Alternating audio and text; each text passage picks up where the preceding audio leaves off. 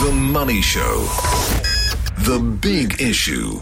Well, big issue this evening is the World Cup. It's a fabulous event, Football World Cup. It is one of the greatest sporting events uh, on the planet, depending, of course, on how uh, you like your sport, whether you like it served round balled or oblong balled, little balled, furry balled, or golf balled. I have absolutely no idea. But uh, somebody who was here at the last World Cup, Michael Goldman, who is a member of the faculty, as an adjunct faculty member at GIBS. He's assistant professor at the University of San Francisco, and he's on the line to us from San Francisco this evening. It is possibly Michael Goldman the world's biggest marketing event, give or take. It is. Good evening, Bruce. It, it is an absolute marketing event, and the sponsors really are stepping up. I mean, if you look at Twitter over the last few days, you'll see some amazing campaigns that have gone viral from Nike and Adidas and Dr. Beats, etc. Uh, and certainly the sponsors are kind of stepping up where I guess a lot of the controversy at the moment is about the country, Brazil, and the organization FIFA. But certainly the sponsors are not stopping for anything at the moment. If there's controversy around the country, Brazil, and controversy around Qatar 2022 and controversy around FIFA perpetually, why is it that brand owners are prepared to attach their brands to something which could turn around and bite them in the backside? Certainly there is a risk, and Sony and others have stepped up in the last 24 hours and uh, applied some pressure through the media on FIFA, perhaps uh, behind closed doors and now publicly. Uh, that certainly issues around Qatar and Russia and other issues need to be sorted out by FIFA, and these have been ongoing allegations now for some time, and we've spoken about this a number of times before. So, if, you know, John Oliver, the U.S. comedian, suggested this week that uh, FIFA was comically grotesque, and I think, uh, you know, the, the, these comments continue to, to dog FIFA. Uh, and it's something they do need to really sort out. But I guess for the sponsors and for the commercial partners of this World Cup event every four years, it's the massive TV audience. Uh, you know, something over 3 billion people will tune in at some point for more than a minute of the event. Over 3 billion tuned in for 2010 when we hosted it in South Africa. Uh, and I suspect many more this time around. And social media continues to amplify that reach even further. So as a, you know, six-week event, uh, there's nothing to match it in terms of its reach into people's homes, into people's hearts. Bigger than the Olympics? Absolutely. I guess the one thing about the Olympics is it's, it's reach across countries. And so the Olympics and the World Cup would have a similar kind of reach in terms of number of countries participating. And I guess the Olympics would have more. Uh, the, the, question really comes down to the fervor and the passion around football. Uh, and perhaps there's fervor and passion around the 100 meters dash. But, you know, outside of that, the Olympics doesn't hold, on average per event, the kind of attraction that a national uh, patriotic kind of support base does uh, for the beautiful game. And what, what's the event worth this year in financial terms versus what it was worth in 2010? I guess it depends who you're asking about. So certainly when it comes to FIFA, this is another knockout uh, commercial success. Uh, they're expecting $4 billion worth of revenue uh, for, for this uh, World Cup. That's up 66%, Bruce, on, on 2010 uh, and an 11 fold increase since 1998. So for FIFA, World Cups have been an absolute financial success. They're going to turn about a $2 billion profit uh, from Brazil. Uh, and so huge success for them. Their costs have increased slightly, uh, so they'll be spending about $580 million uh, on the countries participating and on some of the athletes and the clubs they come from. That's up 37%. So, you know, when your incomes are going up 66% and your costs are only going up 37%, this is a fairly good financial position to be in. I guess if you're talking about Brazil, uh, it, it's a different story totally. Uh, and what is the different story? Well, they'd be probably spending around 11 billion, perhaps up to 14 billion dollars uh, on preparing for this World Cup. And of course, politicians like we saw four years ago in South Africa uh, will make fabulous predictions of perhaps $90 billion worth of economic boost. Uh, you know, we saw much less than that, and our estimations came down significantly after the event, and I suspect you'll see the same thing again for Brazil. Uh, and of course, as we've seen in the news over the last year, uh, the protests, uh, over the 70% of the average Brazilian population is negative towards the World Cup. I think we're going to see a very tough socio-political kind of space uh, facing the next six weeks in Brazil. Uh, that's going to make it very tough uh, for the president to get re-elected in October. Uh, and for any of those financial estimations to come to fruition for the country. Now, uh, Michael, before I put you on hold for just a moment, the 90 billion economic benefit that we're supposed to get, uh, uh who's done a, a, credible calculation on the financial benefit for South Africa of hosting World Cup 2010? Because we get the politicians to make the big promises, then the real world happens, and really there's no sort of real world calculation that seems to be credible afterwards. Yeah, certainly there's a direct and an indirect uh, benefit, Bruce. And so, very, very simply, you know, if you, if you look at the South African benefits, there was a suggestion of 93 billion rands worth of economic impact on the country. But of course, remember, most of those, most of that is public spending by South African taxpayers on the event, and much of that spend went on event-specific infrastructure and not kind of infrastructure for everyday person. So, so I, th- I, think we're going to see the same kind of issues here. And as you would ask any economist, on the one hand, one thing, on the other hand, another thing. And so I think there's a lot of indirect benefit built into those really big numbers. Michael Goldman, don't go away. I want to wrap up with you this evening, just in just a little while. Dr. Robin Petersen's been listening to that, Chief Executive Officer of SAFA Development. Robin, nice to have you on the show this evening. Um, I've been asking our listeners for tangible benefits this evening. Not one of them has come up with football development as a tangible benefit of World Cup 2010. There certainly has been. Um, you know, the the profits that left that were left uh, that were guaranteed by FIFA that were left in the country uh, were firstly there was a, a, percentage of them that was used uh, to prepare for the World Cup to build Safa House, which is a great legacy for football in the sense of an administrative headquarters for football. Um, and then um, we have 450 million rand that was put into an account with the, the FIFA uh, 2010 Legacy Trust. Um, it's a trust that's not controlled by SAFA, but SAFA have a, a, a, significant say in that. And that money, the trust has met, and they decided that that money would be spent over the next 10 years, and the bulk of it will be spent on football development. Uh, SAFA applied last year to the trust, as it has to do, and uh, was granted an amount of around 35 million rand in the first year that was spent entirely on football development. This year, that amount was around 40 million rand, and that money goes towards the implementation of our Vision 2022 football development plan. It's not all the money that we need, hence my role as the CEO of the SAFA Development Agency. We're trying to raise around 200 million rand a year, which is what we need to do a full implementation of the plan. But certainly the money that, that, that comes from the Legacy Trust and will come for the next 10 years provides us with a very, very solid underpinning uh, for, the, for that program. And so you, you, some of the things we've done in the past uh, two years have mm. been establishing under 13 and under 15 leagues for boys and girls in all 341 of our local football associations. Uh, money that's gone to running the women's uh, second division, the old ABSA League, which is now the, the, the SAFA second division women's league, which would have collapsed without the, that funding.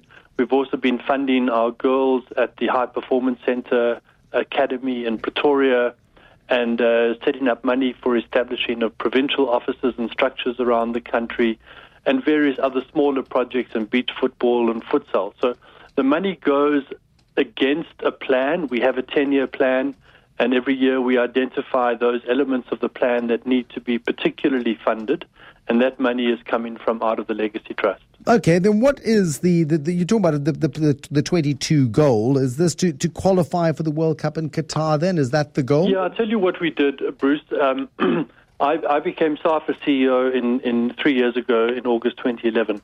And by the end of that year, we were in a crisis from a football perspective. Sure. We hadn't qualified for the African Cup of Nations. We had uh, not qualified for the Olympics, although the women had, uh, the, the under 23s hadn't and our under 20 team got knocked out in the in the preliminary round in the group stages of the of the COSAFA Cup.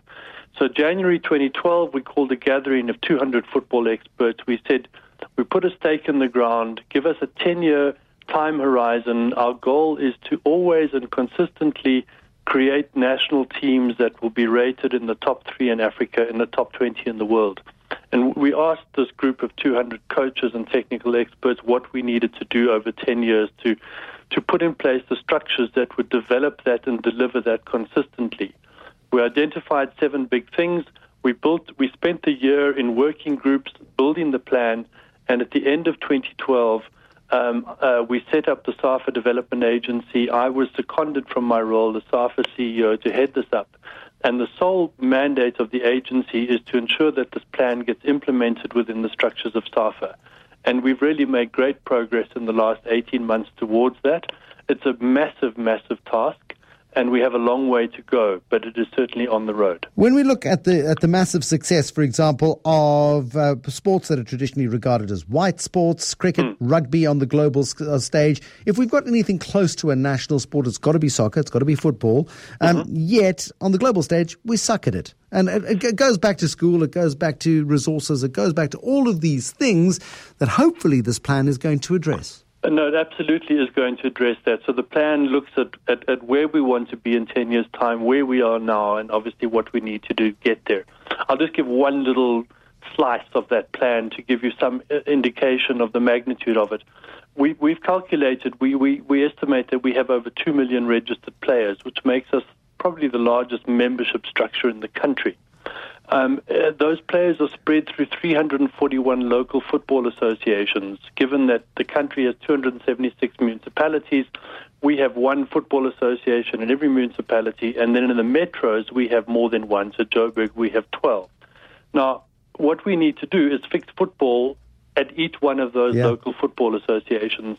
We need coaches. That's that's number four of the seven things. And just to give the perspective, Spain has got 28,000 a licensed coaches uh, for a football population of under a million, the registered players. We've got a total of coaches from our A, B, C, D licenses of 9,000. Um, we, we, we, our ratios are just completely out of whack. And our calculations are that we need one coach for 20 players, which means we need 100,000 coaches. We have 10. So our plan and the plans that we're busy working towards and raising funds for and beginning to implement are to train 30 coaches in each one of our local football associations every year. That will give us 10,000 as a base every year. That will give us the kind of impetus that we need at a ground level to be able to make the interventions mm. that will produce the long-term results. That's one of seven big things we're doing. Sure. But as uh, you can see, yeah. the scope of it is massive. Absolutely, Robin. I mean, do, we, do we get to the quarterfinals of Qatar 2022? I mean, is well, that the, the goal? goal? is to get at least to the quarterfinals of Qatar 2022. There we go. The optimism of Robin Petersen this evening. Roy and Sea Point, you've got a, a, a completely opposite view to this. Hi, hello, Bruce. Yes, I hear this guy going on about wanting 200 million, and I'd like to know how much he gets paid every year, and I'd like to know how much all those guys sitting next to Danny Jordaan get paid every year, and at the end of it, we get 11 guys on a field who don't know where the ball's going and are absolutely useless. And you I sound like the sports minister, Roy. Industry. You sound like the sports minister, Roy. You've got to be careful. You'll get a job in politics next. Roy and ah. Seapoint furious uh, this evening. Ah, uh, very cross this evening. But yeah, it is the problem of being able to put the ball in the back of the net. Michael Goldman uh, from GIBS, who's also teaching at the University of San Francisco, is a marketer. I mean, from a marketing point of view, we don't really have much of a football team to market, do we, Michael, in terms of their success rate? Certainly, I think Robin's uh, work with the team uh, around the Fun Bafana is, is critical going forward. Uh, and it really is, as you say, about schools and development programs over the next few years. But from a branding point of view, you know, we, we have seen the strength of the Bafana Bafana brand through 2010. Uh, but it does kind of strongly come off uh, performances. And, you know, every team's brand is built partly uh, through its performance and through the belief among those that follow the brand that it is somewhat competitive. You don't have to win every time, but you have to believe running onto the field that there's a chance you're going to win. And I think Bafana Bafana struggles in that area. Uh, and, that really kind of limits the ability for SAFA and others to leverage the Bafana Bafana brand. Um, Suren in Pretoria wants to make a point about uh, rugby versus soccer and the way in which uh, rugby is structured. Suren, you understand these things better than I. Good evening to you, Suren. Yes, uh, I've grown up playing soccer, but my six-year-old son is involved with rugby through his school, with Biliki Rugby. And it's amazing the types of structures that rugby has from primary school level right up into varsity and professional ranks. And it's a pity that SAFA doesn't look at what's happening in rugby and exchange notes. And, and for, the, for, the record, they don't rely on professionally trained coaches. They got parents, etc., that are involved and have BokSmart programs which train the, uh, the, you know, the parents in terms of basic skills for rugby. Um, as a soccer lover, it's just amazing to see the structures in, in rugby. Suren, thank you. I mean, long established structures from, from long, long ago. Robin Petersen, I mean, just listening to Suren in Pretoria there, um, are there lessons that uh, you are seeking to gain from what rugby has done and continues to do? Yeah, absolutely. Bruce, can I reply also to Roy's question? Sure. Because he raised a really uh, important point for me about these th- this perception of salaries and money is being paid, etc. And I think it's a really important one to correct. You know, as SAFA CEO, I can absolutely guarantee 100% that no one gets paid money out of SAFA that should not be paid. And I'll give you an example. The president of SAFA and the elected members of the National Executive Committee earn honoraria this past year of 50,000 Rand. And for that, they attend all the meetings. They are they working virtually flat out full time and that's what they get paid. Their honorarium before was 110,000 rand. It got cut last year because our finances were in difficult position. So that's the money that gets taken out of SAFA by the executive. The people who are employed, the CEOs, we earn reasonable salaries. They're not out of line. They're certainly in line. We've benchmarked them across all the industries. So it is a complete misperception, and often it's a confusion with the professional league where there's a different set of standards that apply. But within SAFA, there is no one who is taking money that is that, that is taking money on commissions that is being paid in ways that are in any way uh, out of order or out of line. So I just wanted to correct that. And, and, Sur- and Suren's comment about learning from Yes, the success of others? So Suren's comment is also very interesting. Two things. His comment about the coaches. Our plan to train the 10,000 coaches a year are precisely a five-day course. It'll be targeted at teachers, at parents, at volunteers. But we need to correct what happens with the 5 to 12-year-old kids. And if we don't train people in what we call our D license, which is that, that intro course, we're going to get the problems per- perpetuating themselves. We will then have other structures to train professional coaches. In terms of the schools, uh, cricket and rugby, very, very fortunately for them, inherited an Sure. apartheid legacy of privilege and advantage. Sure. There are 100 incredibly well resourced schools throughout the country. There are 28 of them that produce 88% of the rugby Springboks. SARU and the other structures have to do nothing about that except to continue to make sure that, that, that, that those, but the schools are the ones who are doing it. We don't have one of those schools. If we can get one, two, three, if we could get 20 or 30 of the top resource schools in the country to give equal attention to football, equal resources to football, equal scholarships to football, equal investment in football, we would see massive changes. And that's Robin Petersen, sorry, we have to leave it there. I'm also encroaching on the territory of sports talk, and Derek Albert's going to bite my head off uh, because I'm talking sport now. Um, I know we're talking about resourcing and money and all of that sort of stuff. Robin Petersen, thank you very much, Chief Executive of SAFA this evening. Michael Goldman, who are going to be the big winners of World Cup 2014 in Brazil? I don't mean who's going to take the cup. Who are going to be the big money winners of World Cup 2014? Well, certainly, I think FIFA walks away as uh, as, as the, the total winner uh, of every World Cup thus far, and it's going to take something significant in changing around the bidding and the rules for hosting uh, for that to change in the interest of the country uh, concerned. I, I think also, you know, some of the major sponsors, if you look at Budweiser and others, uh, I think they're going to be working really hard to try and leverage their investments uh, to, to get maximum returns in a massive country like Brazil and with, with the world's attention on Brazil. Uh, as you may know, um, FIFA forced Brazil to change one of their laws.